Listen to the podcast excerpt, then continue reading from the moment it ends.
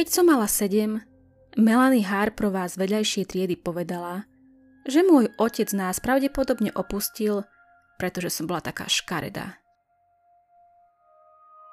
Keď som sa vrátila domov, povedala som to mame.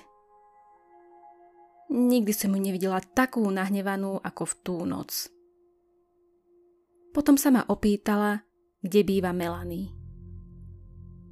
Na druhý deň sa neukázala v škole. A ani deň potom. O tri dní na to sme sa odsťahovali.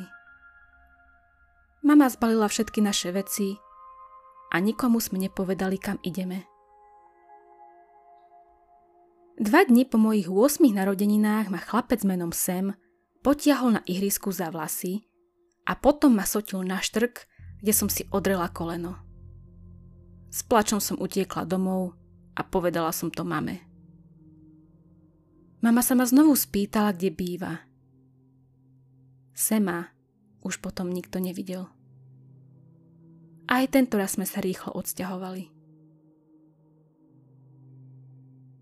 Neskôr toho istého roku chlapec, ktorý sedel vedľa mňa na hodine matematiky, odo mňa počas testu opisoval. Obaja sme boli vylúčení za podvádzanie. Zúrila som. Na ten test som sa učila hodiny. Keď som sa vrátila domov, povedala som to všetko mame. Povedala som jej, že to nie je fér, že mi ten učiteľ neveril. Povedala som mu, že to nie je moja chyba. A ten hlúpy chlapec odmietal priznať, že opisoval. Zúrila som celú noc. Dokonca, aj keď mama okolo polnoci odišla. Upokojila som sa až pred úsvitom. Môjho spolužiaka a ani učiteľa už nikto nikdy nevidel. Ľudia boli znepokojení, ale mne to nevadilo. Keď som mala 10, moja najlepšia kamarátka Lizzy ma nazvala hlupaňou. Povedala, že sme kamarátky len preto, pretože jej mama povedala, aby sa správala milo k tej chudere s jedným rodičom. Tento raz, keď sa ma mama opýtala, kde býva, odmietla som jej to povedať. Namiesto toho našla jej adresu v telefónnom zozname a hoci som ju prosila, aby nechodila, naskočila do auta a odišla. V tú noc som nespala. A keď prišlo ráno, aj Lizzy bola preč. Už ma to sťahovanie unavovalo. Včera odviezla moju mamu polícia a prehľadali celý dom. V tú noc, keď zmizlo každé dieťa, sa mama objavila na prahu ich domu so slzami v očiach a zaťatými pestiami. Smútiaci rodičia povedali, že im vravela, že musia dávať pozor na svoje deti a mali by ich pre ich vlastné dobro naučiť, ako sa správať. Chcela, aby sa každé dieťa i hneď ospravedlnilo.